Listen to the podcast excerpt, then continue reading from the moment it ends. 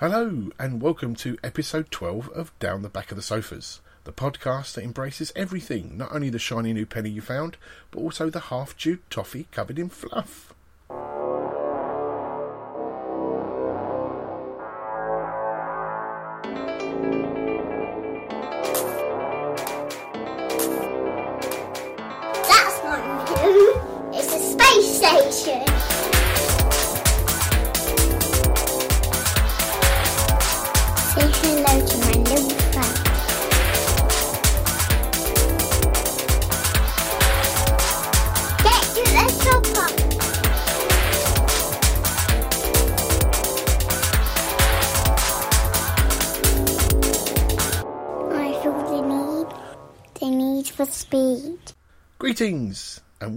This episode is my friend Graham. He's back. Hey, hello, mate. How are you doing? I'm doing very well, doing very well yourself. Not bad, not bad. Yes, yes. COVID seems to be uh, seems to be behaving itself slightly more. So yeah, yeah. Suddenly we're all able to get out and uh, cinemas and comic shops and all, all wonderful In, into the wind and the rain. yes, that's right. Exactly. yes, a bit of summer wouldn't go a bloody miss. Okay, let's perch on the edge of our seat and discuss what's piqued our interest since our last episode with So Far So Good.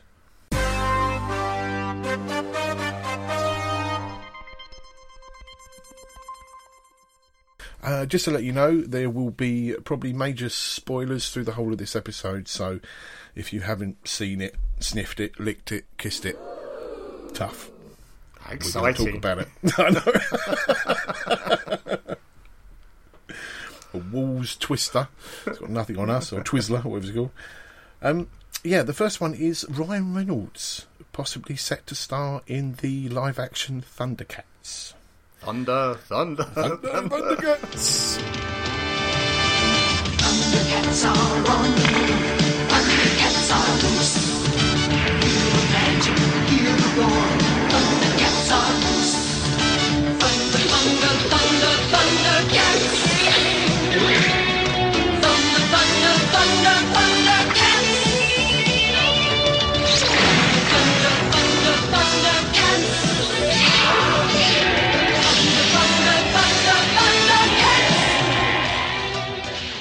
Obviously, as Lion-O, the leader of the group, uh, and the wielder of the sword of omens that gives him and his group all their powers.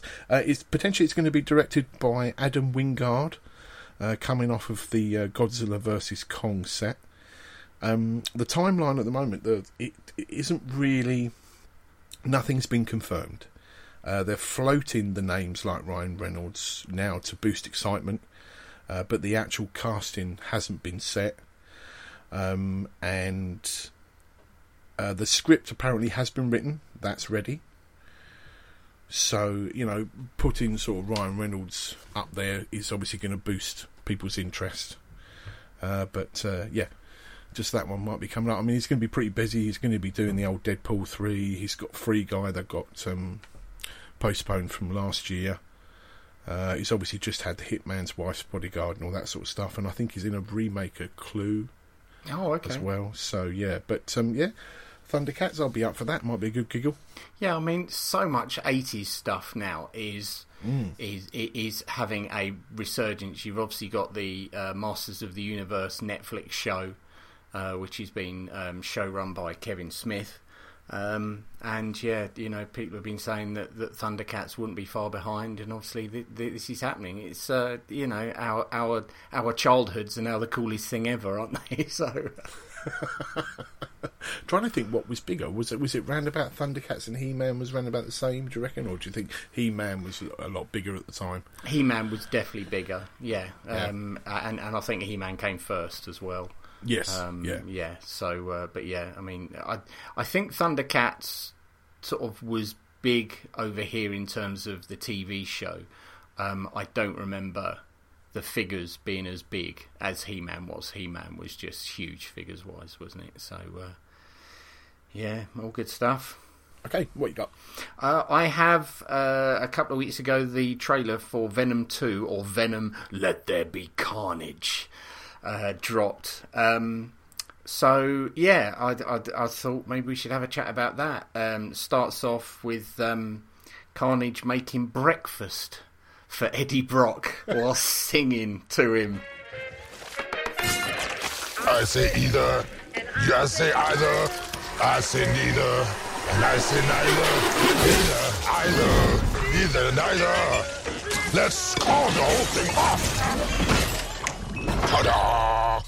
Catch up. Excuse me? Yummy. I, I have to say one thing I still can't get my head round is the whole Venom talk. You know, we hear Venom talking to Eddie because that's something that's never been done in the in the comics. Um, you, you know, th- what, whilst they merge together, Eddie is the only voice um, of, of of of sort of the combined two, and therefore to have sort of you know Carnage having this um, very very deep voice, you know, a very uh, in a world movie trailer voice.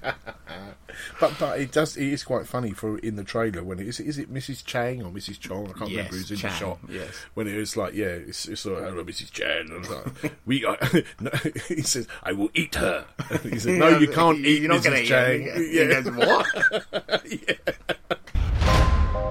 The chocolate delivery hasn't arrived yet. No! We had a deal. What's gonna happen? You gonna stop protecting me? I am happy to eat, Mrs. Chen. No, no, you cannot eat, Mrs. Chen. What? Nothing?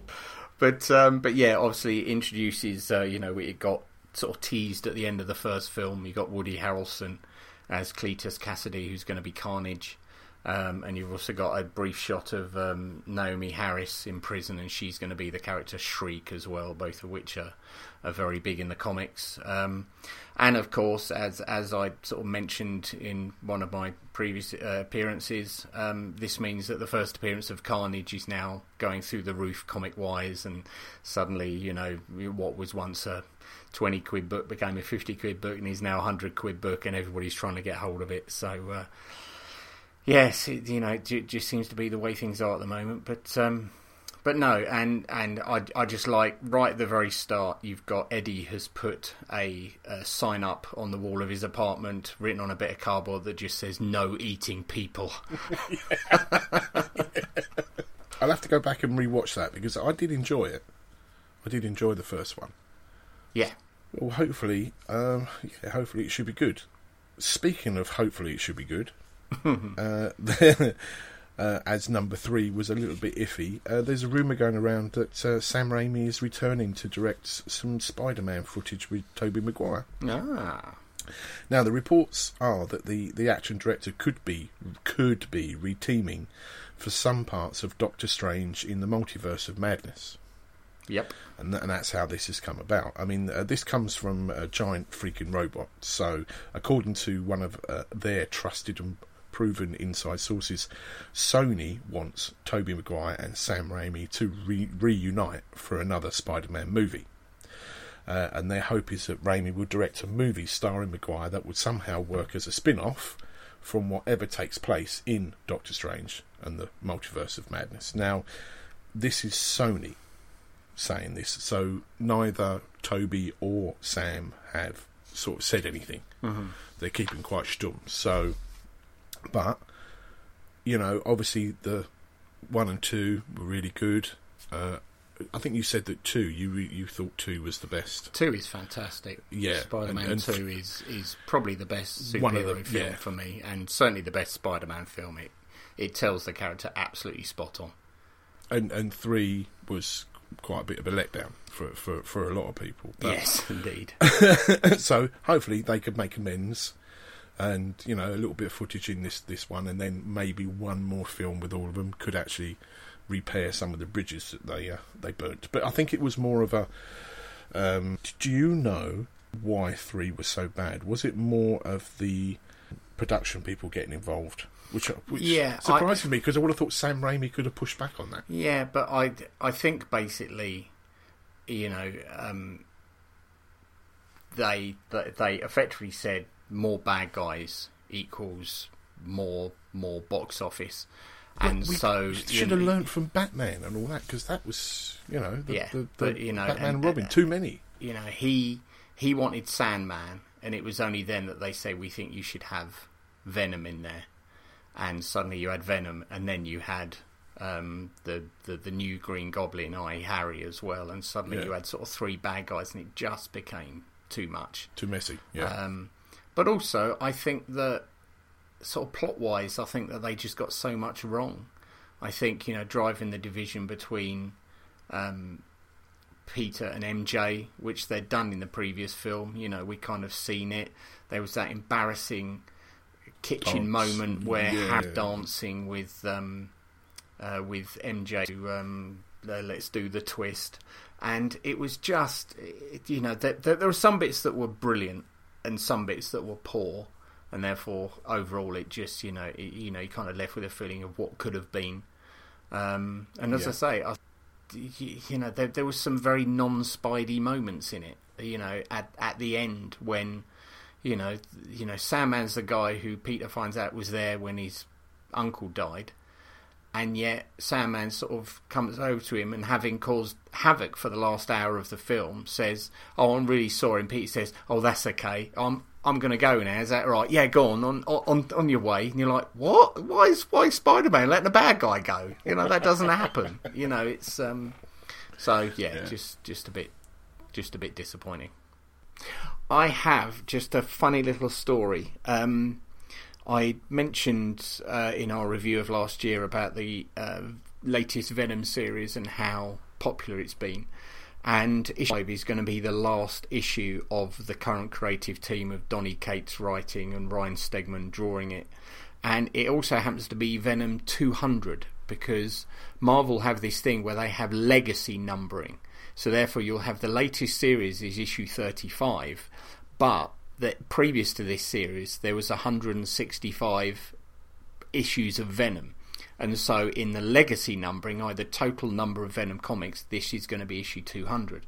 And so they're marketing it as, and have been for some time, as Venom 200. So this issue was originally solicited to be released on the 14th of April. However, due to delays, it then got pushed back to the 5th of May. And then, due to the fact that the previous issue, issue 34, was late, it got pushed back to the 2nd of June. And it's just been revealed that it's been pushed back another two weeks. So it's now going to be the 16th of June, so over two months late. And the reason that they've given for this last delay from the 2nd of June to the 16th of June is literally the printer has run out of paper.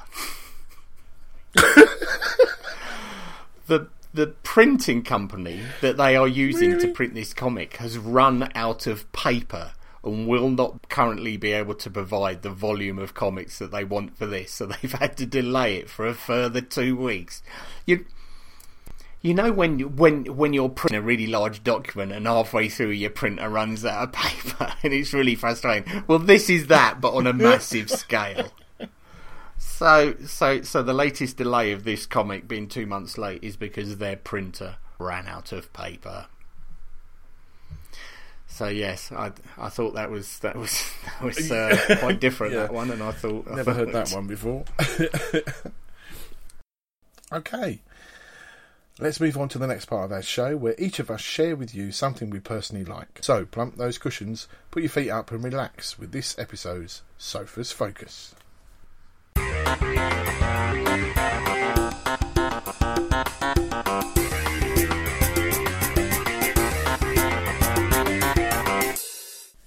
Right, I have a rather nice comic called uh, Copperhead.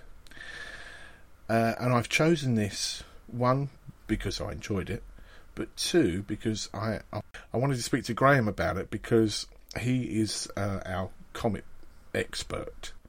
You've had a lot of experience with comics, and you I think you know the business sort of inside and out. Um, so Copperhead, it's uh, sort of sci-fi western, a bit like sort of Firefly, that sort of thing. Uh, written by uh, Jay Faerber, and uh, it, the artist was uh, Scott uh, Godlewski. Um, Don't know him. Okay. it was published, first published in 2014, September 2014, uh, to positive reviews and sold out two or three printings, just literally sold out. Uh, so that was 10 issues. Um, March 2015 had the first five issue story arcs published as a trade paperback, and then there was a year and a half gap uh, between issue 10 and 11. So, and then March 2017, you then had issue 11. I'll get to the plot and then I'll come back to why some of these gaps have happened. Uh, basically, the plot is set on a distant planet in the 24th century in a mining town called Copperhead. And the main character is a woman. Uh, she's a new sheriff, and she's arrived to basically take over because the, the old sheriff had been killed. Her name was Clara Bronson, and she's come along with her son and a lot of baggage. And she soon gets involved in the town's mysteries and the secrets. And I don't. Uh, I'm not going to uh, tell you too much about the story because it's a really good story. The reason why I've brought it up is halfway through, they changed the artist, and Scott only then did the covers, and they brought in an artist called Drew Moss, and I hated it. I hated his his work, his art. It was okay, but from what it had gone from, I think it's just my personal preference from an art point that I I, I quite enjoy um, a certain amount of reality. Um, I don't want it too cartoony. I, I I'd like to, if I'm reading a comic, I, I want it to, to look sort of real. Doesn't have to be photorealistic, just real. And the and the artwork from from Scott was really nice. I really enjoyed it. Um, and then it went to something that was just didn't seem to have any character. Was more cartoony, and just didn't fit with the storyline and everything. And um,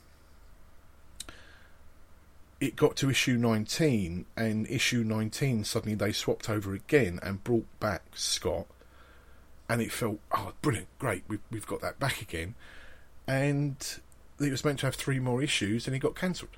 Yeah, No. so to be continued, it won't. and this is So literally mid story. Yes. So, so so it hadn't Yeah. finished telling the story. It was and meant. It got yeah, it was meant to have three more issues. Wow. And basically, what they said was that the the, the take up wasn't as good. Um, it gradually petered out after after sort of say issue sort of ten. It started to go down a little bit. Now I think whether that was the artist, I don't know. But i, I stuck with it because I really enjoyed the characters and I really enjoyed the setting but the artwork was really putting me off because of what I'd hmm. had before. I felt as if the artist knew the characters. It, it was bringing, it was giving it a gritty feel, and because it, it was a, it's a western in space, and it was quite, it's quite violent. Uh, but you've, you've, they're, they're not all sort of human beings. It seems to be there's there's a lot of there was a lot of aliens and that races and everything like that, and and um, there was robots. There was like um, a bit like the a bit like the robots in uh, Alien Isolation. So they're not not as not as um, as complex as, as Ash. They're sort of more all got the same face, but they was built for Yeah. war. Um, Okay. and it it it, it really threw me to think, uh, you know, because I really wanted to. I thought, well, great, this is really going to go on for a little while, and I think they had ideas for it to go, but because it just, you know, wasn't getting the audience that they wanted, they literally just cancelled it. And there's there's four volumes out there. There's the volumes from issues one to five, six to 10, 11 to fourteen, and fifteen to eighteen, and then you got the last single issue of nineteen on its own. And I just wondered how, if you'd ever come across that, um, of people changing because so obviously the artist, the, the the inside artist, that then went to do the covers. I mean, So- it is very unusual. I mean, am I right in thinking this is published by Image? Image, yes, Yeah. sorry, yes, yeah, So, I don't know whether how much you know about Image. Whereas you've got companies like Marvel and DC who own a bunch of characters, and they will bring in guys as work for hire to write and draw their comics, and you get paid based on your work, the, the the work you produce. Image have a very different work strategy whereby you go to Image and they will publish your comic for a cut, but you own the rights to that comic, which is why Robert Kirkman is such a rich man because he created The Walking Dead and he entirely owns The Walking Dead.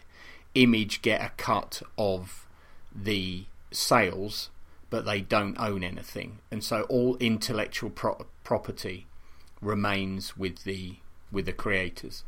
And so Jay Faerber would have gone there with the artist and said, "We've got this idea." Image would have said, "Yep, great, like it. We think we can make money," and they'd have started publishing it for them. That's why at Image it's very unusual. Now I've had series at both Marvel and DC where you're loving it, and all of a sudden the artist changes because the artist goes off to do another title or works for another publisher, and and therefore you suddenly go, oh, I love that artist, and I'm less keen on this one, and it does detract. You know, it might be the same writer telling the same story, but art can make a huge difference. Um, well, does make a huge difference, and and that's why it's very unusual because you would think that this writer and artist combination have taken their idea to Image, who decided to publish it, and all I can think is the artist maybe wasn't producing work as quickly as he needed to in order to get the issues out, which is why they put him on covers. He was clearly still part of the team, but they put him on covers and brought another guy in to do the interior art because he was maybe a bit quicker, you know, because churning out 22 pages of a comic every month can be can be quite daunting if you're not used to that kind of a schedule. And I, think that's what it was. The, the artwork from the new artists seemed very simple. Right. And, and I was used to seeing, you know, like you say, maybe there was too much detail in the ones before. And so you couldn't, you know, you, you it did take a long time to do things. Yeah. But that was the whole point. That was, you know, you, you taught me how to, you know, you soak in everything that's on that, you know, in that window, in that that that pane. Is it panel? Panel, yeah. Pane, panel. And it, you, you taught me how to soak up everything. That's, everything that's in that panel should be there. You know, there's nothing there that they just chuck in just on a whim. Yeah. That, that, that's meant to be in there. And I think maybe it was such a change going from somebody who was quite detailed to something that was quite sparse with the detail. And obviously that's what I was like, ooh. And and I did stick with it. You're right. I did stick with it because of the writing, not so much the the artistry. But it's that that pulls me in first of all. When I look at, I can't help myself. But when I look at a comic for the first time, you know, if, if I if I go on because I I'll get mine from like Comixology, and you can see the sort of first two three pages. I get an idea of what, what the artistry is actually like, mm-hmm. and then I make my choice because I'm thinking I've got to look at that, and I want to be comfortable with that. And if I don't really like it, then I probably won't actually read the comic. No, absolutely. Um, and and it, it, it did it shocked me, but then also it was like, oh, hang on, you had that big gap you had from March 2015, which basically was when the last when the trade paper to, to like March 2017 when they started again, and they're still saying now, is it? Because it was 2018 when it stopped. You know, could could they still carry it on? And I think there's quite a few people that are still saying no, that, that's it, it, it's done. I mean, I would be very surprised because, like I say, the writer and the artist own that property. It's not Image. So, Image have said you're not making enough money. Yeah, You know, you're not selling enough comics, so we're not making enough money off our share of the sales to justify us publishing this for you. So, we're not going to publish it. But I'm surprised that that writer and artist haven't then said, right, okay, in order to finish the story, let's just publish it independently. Let's just literally draw it, write it, take it to the printers, assuming they haven't run out of paper, and uh, and and and get it done.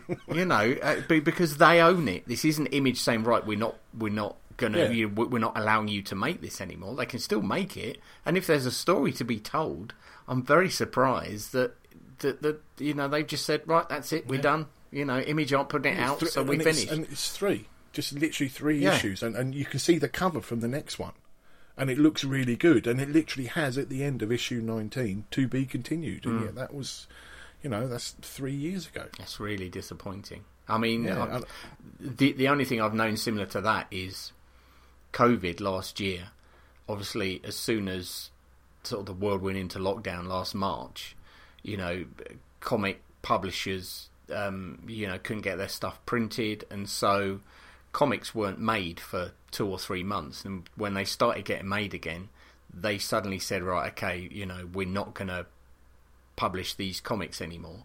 And again, there were some that were just halfway through the stories. I mean, I there there, there was a five issue mini series I, I buy because I'm a Spider-Man nut. I buy every Spider-Man title, and there was a five issue mini series called Spider-Man: The Daily Bugle, and we got two issues of that. We're not quite halfway through the story, and that's it. You know, we, we're never going to see issues three, four, and five. And you kind of think, well, hang on a minute, I I I'd spent money on this. I you know I gave you my money. You got to tell Yeah. us the rest of the story. Yeah. No, sorry, that's it. That's your lot. And and they did that with so many titles. It's crazy, but uh, but very unusual for Image to do that. I- Yeah. Im- Image must have been making a huge loss on that for them to pull the rug, particularly with three issues to go. I'm very surprised. Yeah, and and that's why I wanted to bring it up because one because I did really love it, and I was and I and I uh, it's been like you said you uh, you spoke about this ages ago and I s- and I'm thinking yeah because I bought the first I think I bought the trade and then I thought right I'll just sit on it wait until they all come out and then I'm going to read it and every time I went back every so often I'm thinking oh I, I haven't you know because I, I would sign up to um, uh, like a subscription so it'd automatically go on my iPad and nothing was happening with it. I'll get, I'll get a ping for a Star Wars or a Blade Runner or this, that, and the other, and then suddenly it'd be like, well, where's where's Copperhead?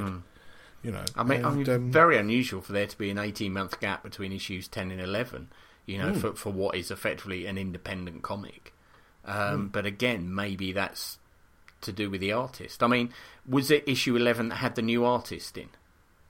uh, yes, Yeah, so that could have been. It could have been, you know, I mean, you don't know, but there could have been something in his life, in his personal life, whatever, that prevented him, and therefore, with the delay, they said, right, okay, in order to keep this thing coming out, we've got to get somebody else in. You know, you can do covers, but so you know, yeah, for for, for there to be an eighteen month delay suggests that maybe there was an issue with the, uh, you know, you know, with the artist. which which is strange. As I mean, yeah, I mean, you, me, everybody knows that's that's why doing this podcast is sometimes it's just life just gets in the way. You can't help it, and then and suddenly you realise, you know, two months have gone and you haven't you haven't done a show, but the very um, poor. the fact that he he came back uh, for the issue nineteen, Mm. And then there wasn't another one. That that's kind of weird. So as if it, it's re- history repeating itself. He's, Yeah. he's just took over the reins again, and now suddenly he can't. He he was the bloody Can't do it. jinx. and yet it was his art that I really liked. Yes. So, but yeah, that that's me. Copperhead. If you do get a chance, please have a look. It, it it's one of those that you just wish had you know had had carried on or at least concluded. And and the it, the the story. You know, it, it's not that much of a heartbreak. It's it's good enough up to that point. It would have been nice to have carried on, but it, it's still please give it a look. It's it's nice, and for me personally, the artwork up to issue ten is really lovely. Um, and yeah, just give it a go, see what you think. You know, if you think the artwork after that is a bit is not your sort of thing, or you you probably might like that even more. Um, but uh, yeah, Cool. Right, my one. I have a movie from 2012 called Safety Not Guaranteed, which is a lovely little quirky comedy um, directed by Colin Trevorrow, rhymes with tomorrow, um, who obviously went on to direct not only Jurassic World but the latest iteration, Jurassic World Dominion. So, so yes, uh, th- this guy went on to bigger and better things. And I, I, when I first heard the um, sort of the, the the premise for this film, I was very intrigued. Um, it stars Aubrey Plaza, um, most famous uh, to that point for um, Parks and Recreation. Um, and she plays uh, Darius, who's sort of like a snarky, socially awkward intern for Seattle Magazine, who sort of you know doesn't really fit in there. And um, they're sitting there in a meeting trying to come up with ideas for articles, and um, Jeff, uh, one of the uh, writers, uh, played by Jake Johnson, who was, funny enough, also in Jurassic World, played the guy in um, in the uh, sort of control center, um, and was also in Stumptown, which was the um, um, uh, TV show that I mentioned back in the review of last year. And he talks about uh, what about the time travel ad? Can I do a um, an article on that?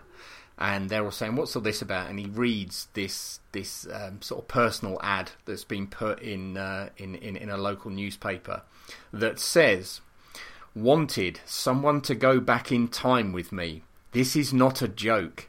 P.O. Box 91, Ocean View, Washington 99393.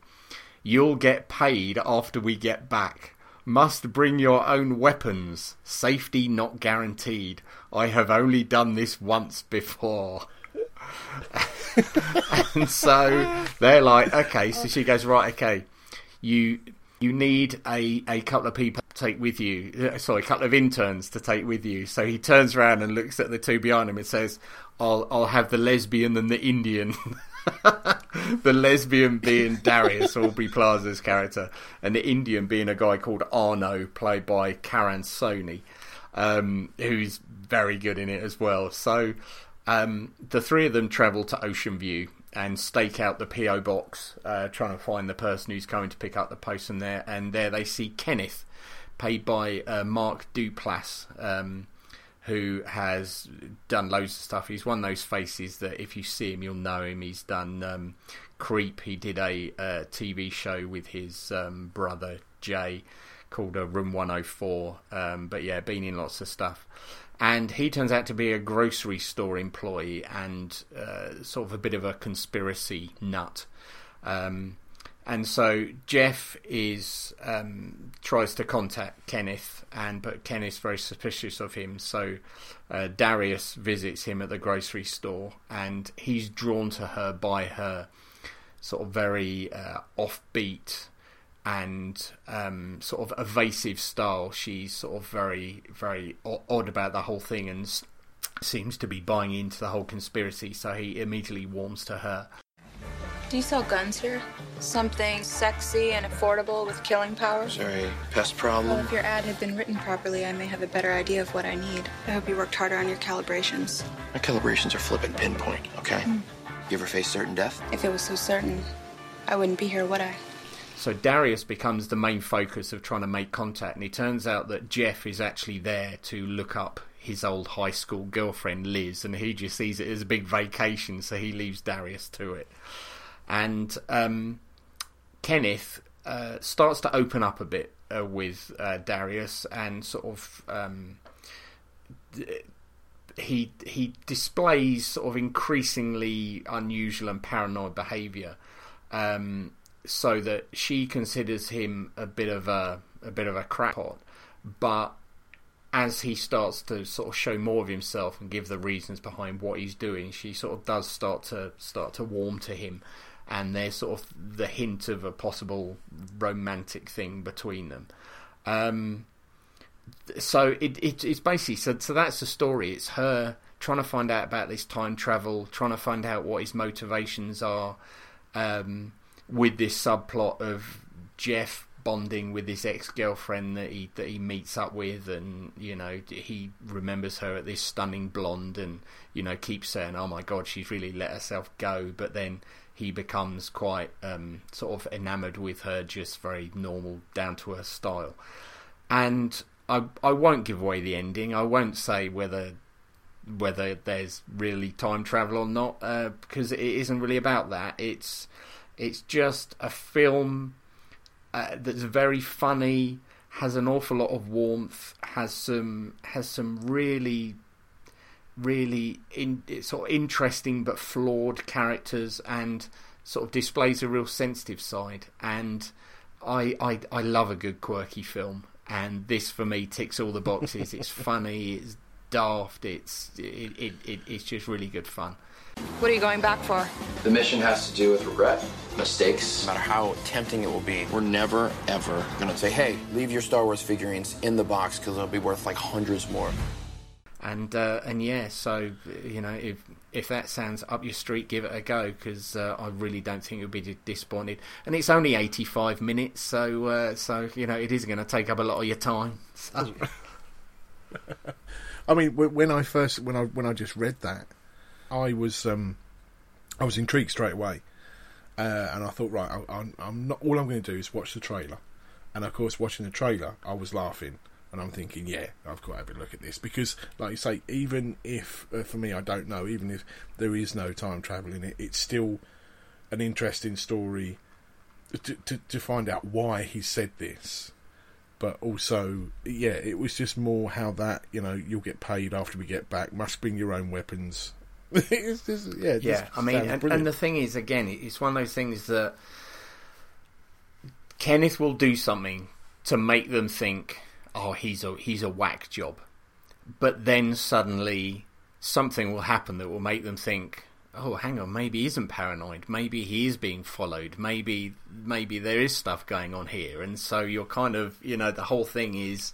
You know, for for every time he does something to push Darius away, he then does something to to pull her even deeper in and uh, and like I say, and it takes someone like her. She's um, she's sort of very, you know, uh, you know, for those who know Aubrey Plaza, you know, she's been in a lot of good stuff. Um, none of which springs to mind at the moment. um, I've, I've seen her in a lot of um, Right. interviews, a lot of uh, stuff like that, and she comes over and she's got a very yes, dry yes. She, she, humour, she, very- she's very yeah, wacky and very- offbeat. She, she deliberately well. plays Yeah, off, yeah. you know, plays up this sort of sarcastic, you know, I don't give a crap side. But uh, but yeah, I I just think it's a lovely little film. And as I say, I, I I know we're okay to do spoilers here, but I think anybody watching this needs to see the end for themselves because the end is worth the price of admission on its own. It's really good. So uh, yes, safety not guaranteed. But but but do but do, oh, but do bring your own weapons.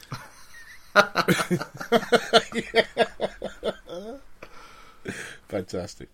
Okay, so at last it's time to lift and look under those cushions and find out what's been lost for a few years in Retro Raiders.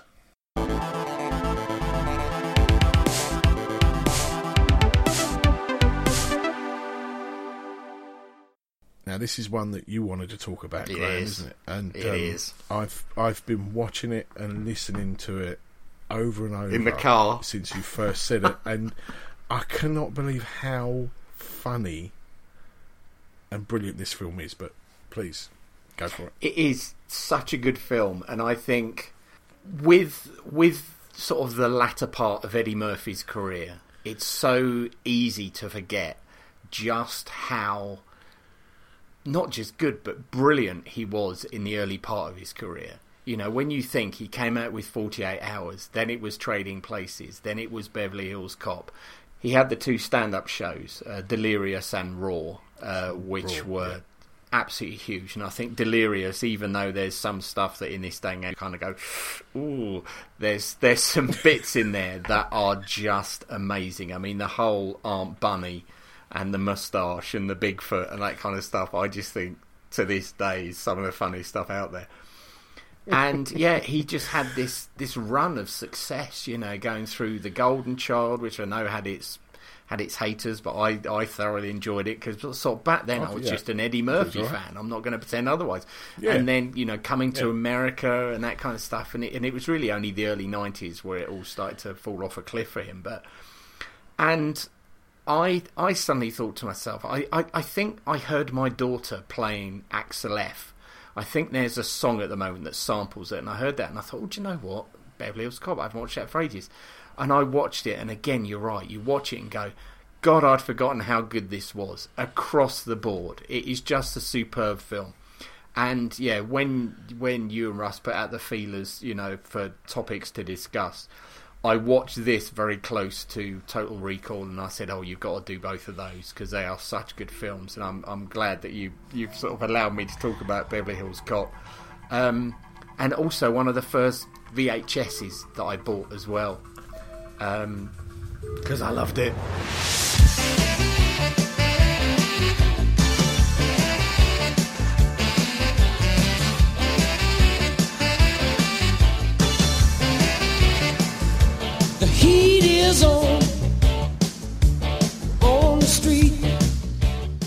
Right. As soon as soon as I put it on, I was reminded. You know, when you're seeing Detroit and you you you, you hear like the heat is on starting to come up on the soundtrack, and it was like, God, it felt like I could just put I just literally put the cassette in, and I was watching exactly. it again. You you were you were And- transported back to the eighties. Yeah. But even when you read it, it's like Eddie Murphy Productions. So he, he was pretty Oh, big just after those two two two movies. You know, literally forty eight hours in the in the Yeah. trading places. Um, I've, I've I brought up a few bits and pieces because obviously there were some other people that were going to do this before Eddie Murphy. Oh, go on. Mickey Rourke, No. yeah, James Caan, Robin Williams Oh, was involved, John Travolta. No. Richard Pryor, and this one intrigued me. Sylvester Stallone. No, I knew you were going to say that. But Sylvester Stallone wanted to change the script, and he wanted to change his name. So his name's Axel Foley, but he wanted to change it to Axel Cobretti, Of course he did. Which- did. Of course he did. which he obviously they didn't like that. He went away. He made Cobra. Mm-hmm. Cobretti Yeah. was his name in that. And then what makes me laugh though, in Beverly Hills Cop two, you see a poster in Rosewood's room of Cobra. Sylvester Stallone in Cobra. Brilliant. Brilliant. Love it. Um, but yeah, I mean, you're right. From that opening get go, from the you know the ding ding ding ding, you know that little start of of the heat is on, and just going through that whole business with the truck, and you, you know the the the establishment of his character and the fact that he's this he's this rule breaker he's sort of somebody who could easily have gone the other way and obviously one of his one of his friends did you know you know he he you know he, he, said you know I was that close to to being a crook and I've ended up being a cop and um and uh, you know fr- fr- from that thing and of course very early on you get the um uh, the cameo by Paul Reiser as uh, as Jeffrey, sort of like telling him, you know, you, you know, the boss. Um, uh, what's he, in, in, Inspector Todd, isn't it? He's after him, and then there's that, and, and This- there's that this- great this scene. is not- this isn't my This locker. is not my locker. When the fuck did you get a truckload of cigarettes from anyway? From the Dearborn hijack. From the Dearborn hijack. That fucking bus went down last week. That truck is supposed to be in the damn pound. I'm trying to tell you. Jeffrey, this is none of your fucking business. This is not my locker. when he's standing behind him. it's just brilliant. But there Oh, is brilliant. so much of that. There is so many great, Oh. great moments. And the fact is, I mean, you know, um, to me, this film is absolutely champagne casting. You Mm. know, hats off to the casting agent who did this film because you know Eddie Murphy as as Axel Foley. It, you know, you can't imagine. You know, James Caan. You know, Sylvester Stallone. You can't imagine anybody else No. doing this. This this Just- is an Eddie Murphy film. Sorry, go on. Just really, did you know how old he was when he made it? Eddie Murphy, Yeah, twenty three. yeah, spot on. Yeah, twenty three, and then that's like, oh my god, that hurts because it's like I remember when I was Exactly. I, I could barely make a fist, and this guy is banging out major Hollywood films. But yeah, I mean, casting. You look at obviously you've got Rosewood and Taggart. You know, Judge Reinhold and John Ashton. Police! You're all under arrest!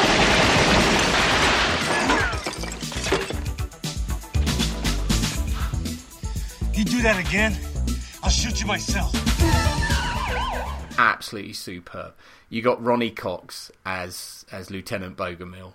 Um, sort of before he started nailing being the bad guys in, in all the films he was, you know, Total Recall, RoboCop, all that kind of stuff. Um, Captain America.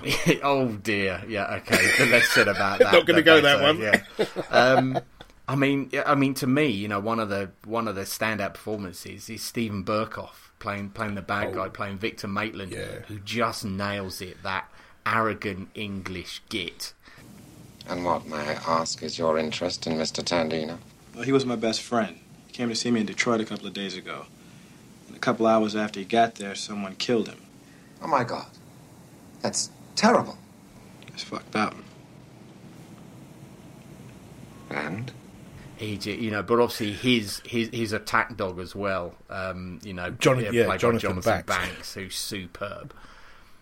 Also, because he he played, he was Zach. He was he was in Gremlins. He was Yes. uh, he was the, the, the copper in Yeah. And uh, Zemlins, Zemlins. copper in Gremlins.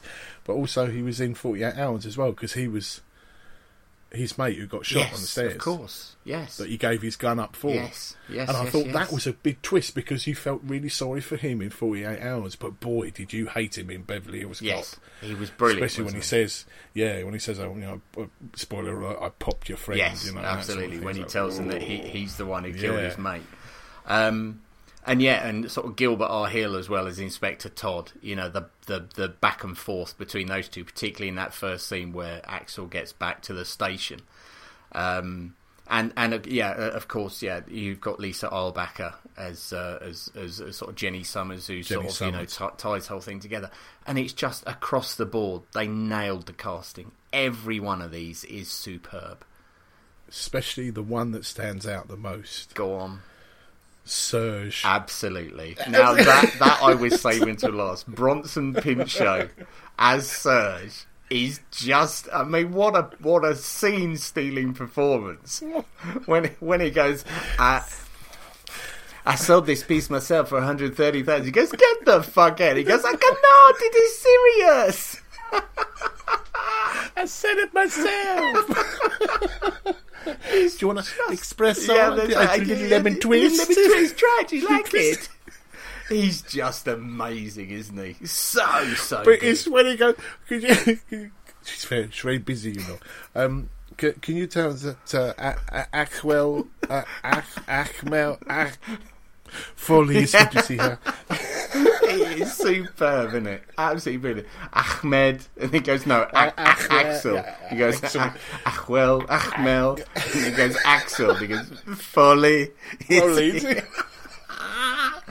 He's so good. Like I say, across the board. How you are doing today? Hi. I'm fine. My name is Serge, and how can I help you? Um, yeah, I'm looking for Miss Jenny Summers. It's very busy today. Maybe you give me your name? My name's Axel Foley. And uh, what it's pertaining? I didn't understand what you said. Pertaining, what it's meaning, regarding. Oh, what's it regarding? I'm an old acquaintance of hers. Danae? One moment. Run and tell me, Summers, that uh, Mr. Ahmed Fali is here to No, see. Axel Foley. Axel. Ahmed, Achwell Axel. Fali is here to see her. He's our old acquaintance.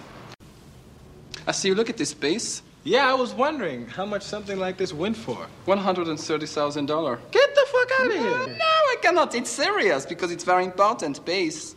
Have you ever sold one of these? Sold it yesterday to a collector. Get the fuck out of here! I'm serious. I said it myself. You know, I, I can't hear the name Victor Maitland without going, uh, I got a message here for Victor Maitland.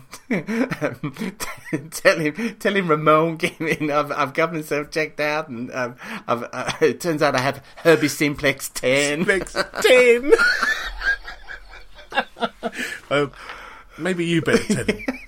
maybe, that'd be best. It's best. It's just so good. I mean, not politically correct as well, but but just Oh, you know, and it's just set pieced off to set piece, isn't it? I mean, you know, the relationship between him and uh, Rosewood and Taggart is superb. Starting with the you know banana up the tailpipe, and and the whole strip club scene as well, where he where he spots the guys with the guns, and he's the one he takes them down, and and, and when he tries to give them credit, you know, Taggart's having none of it. It's super cop. It's just, it was working. but that's where that famous picture of him going, everything's Absolutely. okay. That's where that came from. Yes. He's just going, yeah, it's all done. Yeah.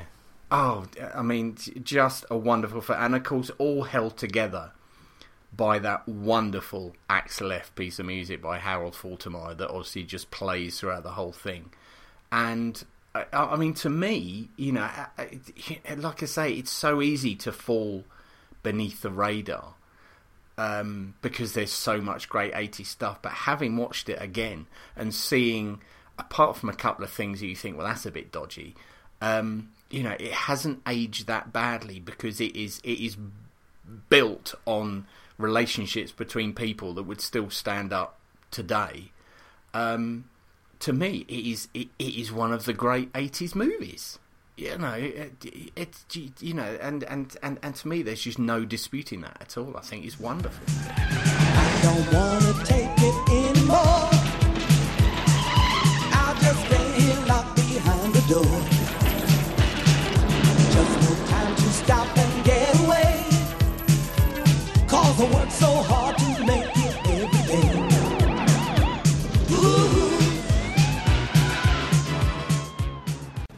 But if you decide to butt into this case, it'll be the longest vacation you ever heard of.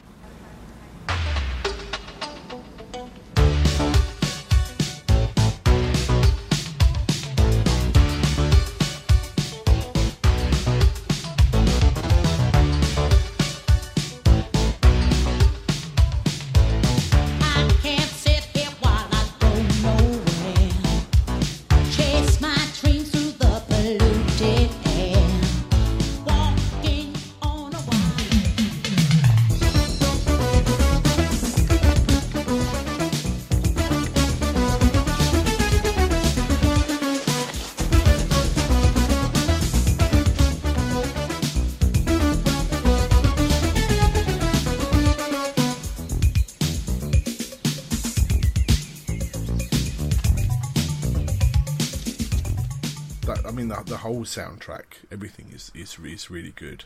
Um, I mean, because Harold Faltermeyer obviously he also did Top Gun, uh, The Running Man, and Fletch. I mean, the the Get Out of Town from Fletch. I love that. Sometimes I love that even more than Axel F. Get out. But it's it's it's got get out of town. But it's um yeah, it's it's got the same sort of feel to it, and obviously that was around about the same sort of time as well.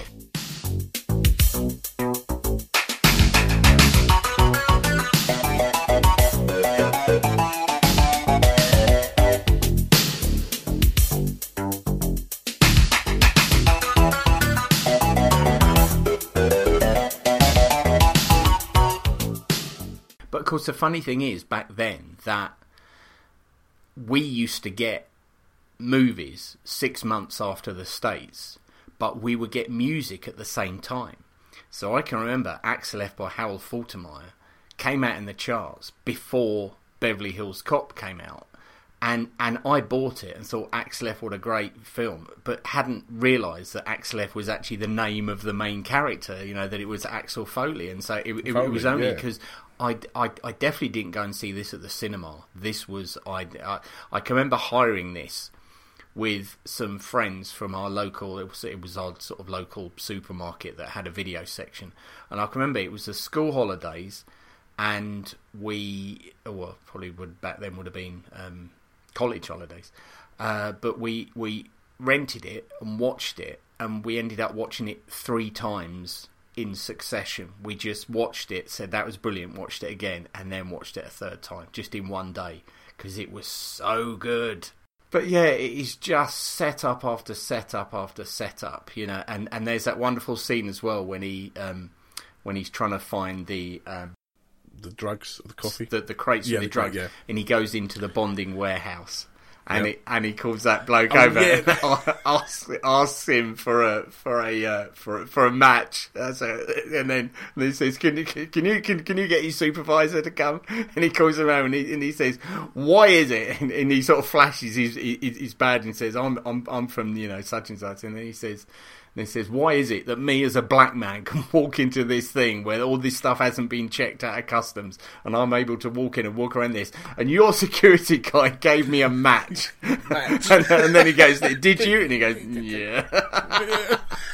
and then, and then- Oh, I want all of these checks starting with this one. yeah, that's right. And, he, Yeah. and he goes, "Call your family. Tell them you're going to be late. So we're going to have to go through all these things one at a time. We're going to be here all night, starting with this one. This one." But uh, but yeah, you know, you got wonderful little moments at the end where they go to the you know the Maitland house, and uh, you know, and there's all these all, all, all the bad guys have all got machine guns or Uzis or whatever, and uh, and they're um, you know, and they're sort of trying to work their way through, and then um, Taggart and sort of Rosewood are pinned down, and you know all these guys are shooting at them, and then Rosewood stands up and says, "This is the police. You're under arrest. Throw down your weapons." They just shoot him again, and he like drops down, and Taggart goes, "Billy, you do that again, I'll shoot you myself." shoot you myself. But it is just that. Oh. It is set piece after set piece after set piece. It's, you know, you start off with the truck with the cigarettes, then you move on to, to the great relationship between him and Todd, then you've got Mikey turning up, then you've got Mikey getting killed, and obviously saying about the bearer bonds and that kind of stuff. Then he decides to go to Beverly Hills. You have the hotel thing, you have him visiting Maitland's place and getting thrown out through the glass window. Got thrown out of a goddamn and you arrested me! and and then of course meets Ta- Taggart and Rosewood. There's that great thing where Taggart punches him, and um, and uh, Bogomil says says you know do you want to press charges on this guy? And he goes, "Is this a joke?" says cops don't rat on other cops. and Was a bit where they're on a stakeout as well when he's he's, he's talking to Taggart and and Rosewood said, "Oh, there's an article here that says that you know when you reach sort of forty one or whatever, you've got three and a half pounds of un- Un- undigested meat, in your, bowels." bowel. and he and he goes, Billy, Billy, why are you telling me that? And he goes, Well, you do eat a lot of red meat. red meat. I think with this one as well. I mean, ev- even the the, the sequel I really enjoyed, uh, and that was a, a big sort of eighties film. But then you go on to number Ooh. three, and that was one hell of a car Now, crash. th- three, that I, you know, is one of those films that's so bad I've kind of erased it from my memory. The only thing I can remember about three is a theme park.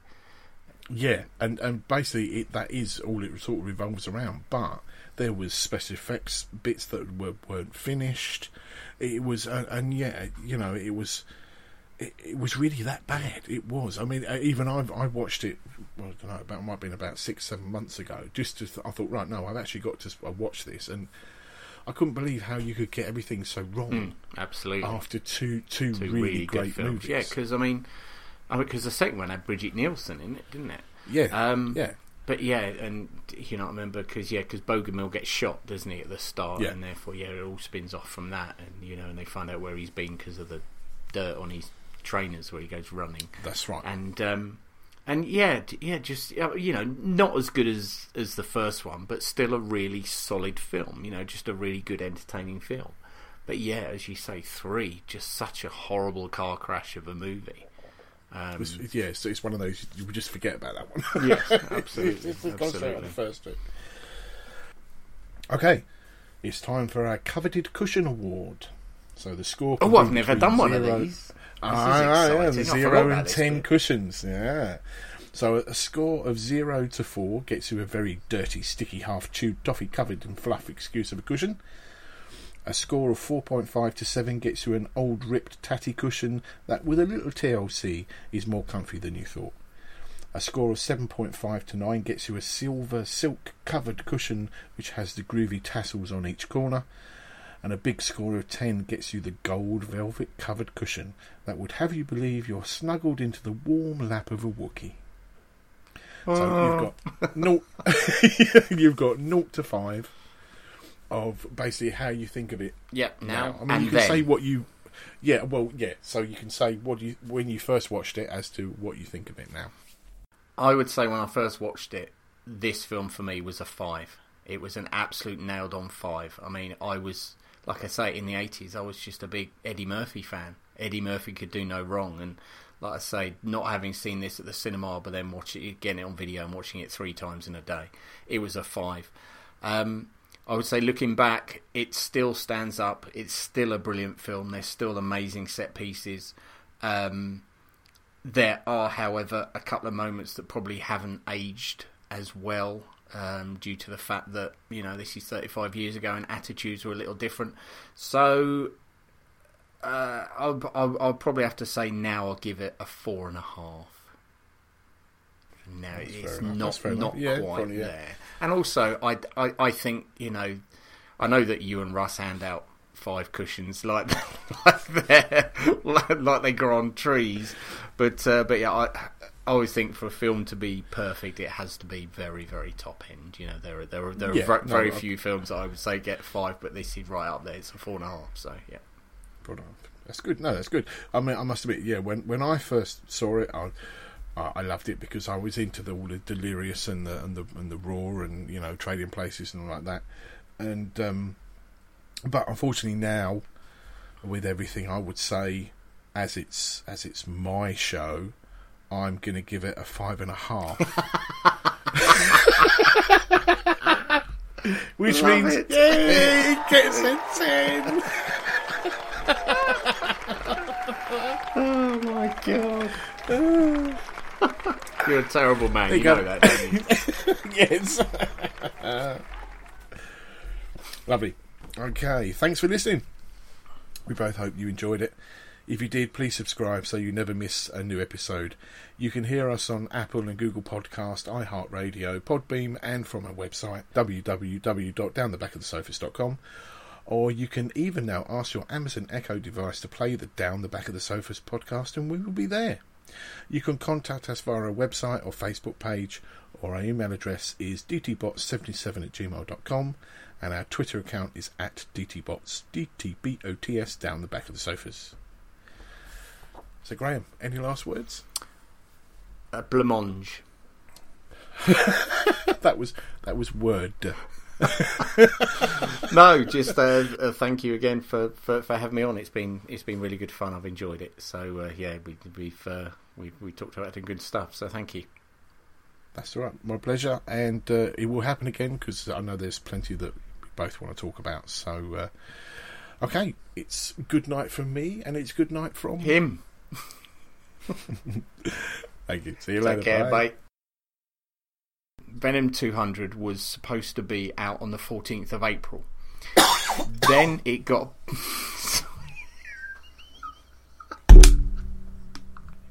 oh my god, your face then! Sorry, I was- I was trying to be. I mean, because I I can take all this out Oh, with my God. cough, but then I just whacked the mic. That's all right, that's all right. bottle of water. Sorry, I ruined. I ruined your flow.